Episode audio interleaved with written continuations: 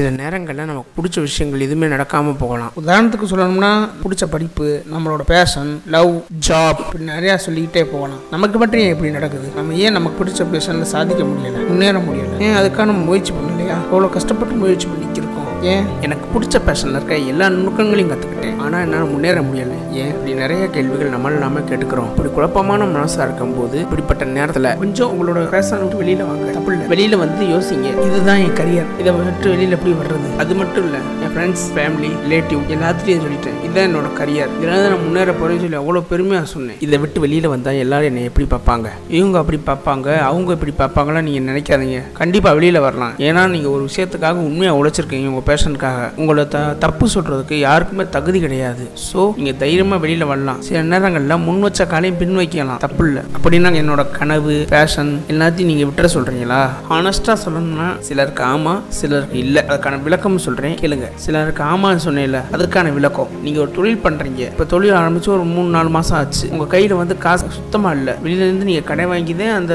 தொழில் பண்ணிக்கிருக்கீங்க உங்களுக்கு பிடிச்ச தொழிலை. பிடிச்ச தொழிலையும் சரியான வருமானம் இல்லை. லாஸ் தான் ஆகிக்கிட்டு இருக்கு. இந்த லாஸை நீங்கள் சரி பண்ணுறதுக்கு மேற்கொண்டு நீங்கள் கடன் தான் வாங்க போகிறீங்க அப்படி நீங்கள் ஃபினான்ஷியல் நீங்கள் கடன் வாங்க வாங்க உங்களுக்கு வந்து உங்கள் பேஷன் வந்து உங்களுக்கு சும்மையாக ஆரம்பிச்சிடும்.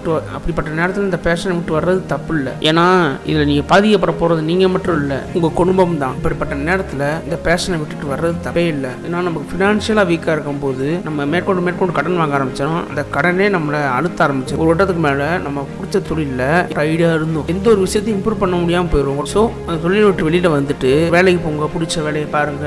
மறுபடியும் உங்களுக்கு தொழில் பண்ணுற எண்ணம் வந்துச்சுன்னா ஒரு சேஃப்டி சோனோட நீங்கள் பார்ப்பீங்க அதுவும் உங்களுக்கு விருப்பம் இருக்க பட்சத்தில் தான். சிலருக்கு இல்லைன்னு சொன்னேன் இல்லை. அவங்கள பற்றி ஒரு சின்ன விரிவாக்கம் சொல்கிறேன் கேட்டுக்கோங்க. ஏன்னா இவங்க தொழில் பண்ணுறதுக்கோ வேலை பார்க்குறதுக்கோ பெரிய அளவு முதலீடு தேவைப்படாது. சிம்பிளாக சொன்னோம்னா ஏற்கனவே பார்க்குற வேலையிலேருந்து மிச்சமாக இருக்க நேரத்துலேருந்தே வேலை பார்க்க போகிறாங்க அது மட்டும் இல்லை ஓய்வு நேரம் கிடைக்கும்ல அதுலேயும் வேலை வைப்பாங்க இதுக்கு ஒரு எக்ஸாம்பிள் சொன்னோம்னு வச்சுக்கோங்களேன். ஒருத்தவங்க டிராயிங் பிடிச்சிருக்கும். அது வந்து ஃப்ரீயாக இருக்க நேரத்துல வரைவாங்க. ஆனால் வேலைக்கு போவாங்க. சிலருக்கு பிளாகிங் சிலருக்கு மினி நேச்சர் சிலருக்கு சோசியல் ஆக்டிவிட்டீஸ் சிலருக்கு பொலிட்டிக்கல் இப்படி நிறையா சொல்லிக்கிட்டே போகலாம். சமீபத்தில் கூட ஒரு வீடியோ பார்த்தீங்க. ஆட்டு புழுக்க இருக்குல்ல அதை வந்து எடுத்து காய வச்சு ஆன்லைனில் விற்பனை பண்ணிக்கிருக்காங்க. என்னடா ஆட்டு புழுக்க விற்கிறதெல்லாம் புதுசாக சொல்லிக்கிருக்க?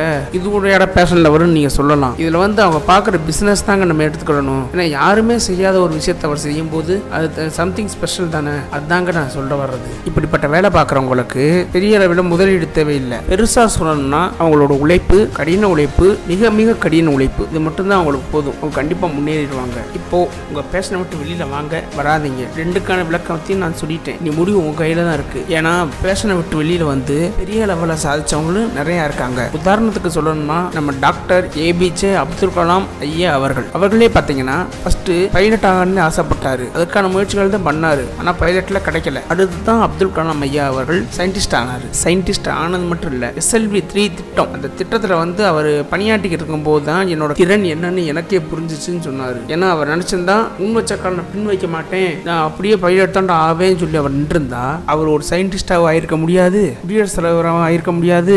சப்போஸ் இப்படி நடந்திருந்தா அப்துல் கலாம் ஐயா அவர்கள் ஒரு பைலட் ஆயிட்டாரு. யாருக்குமே தெரியாத ஒரு பைலட்டாக வாழ்ந்து இருந்திருப்பார். ஆனால் இன்னைக்கு ஒரு குடியரசுத் தலைவராக ஒரு சயின்டிஸ்டாக தன்னோட பேரை அந்த அளவுக்கு நிலைநிறுத்தியிருக்காரு. எல்லா ஊர்லேயும் பார்த்தீங்கன்னா அப்துல் கலாம் அறிவியல் மன்றம்னு ஒரு மன்றங்கள் இருக்கு. நிறைய நன்மைகள் நடந்துக்கிருக்கு இருக்கு அவரால். இது எப்படி சாத்தியமாச்சு? அவரோட பேஷனை விட்டுட்டு இதை விட வாழ்க்கையில் நமக்கு பெருசாக ஏதோ ஒரு விஷயம் நடக்க போகுதுன்னு அவர் யோசிச்சிருக்கலாம். ஏன்னா நமக்கு வந்து ஒரு விஷயம் வந்து நமக்கு நடக்கலைன்னா அதை அப்படியே விட்டுறணும். அதை விட பெரிய நல்ல விஷயம் நமக்கு நடக்கிற காத்துக்கிட்டு இருக்குன்னு இப்படி நம்புங்க. டாக்டர் ஏபிஜே அப்துல் கலாம் ஐயா அவர்கள் வாழ்க்கையில் நடந்துச்சு. ஸோ உங்கள் வாழ்க்கையில் நடக்கும் கண்டிப்பாக தைரியமாக முன் வச்ச கால பின் வைக்கலாம். சில நேரங்களில் தப்பு இல்லை. ஆடியோ ஸ்டோரி உங்களுக்கு பிடிச்சிருந்துச்சுன்னா விஜய் பாட்காஸ்ட் சேனலை சப்ஸ்கிரைப் பண்ணுங்க. நன்றி.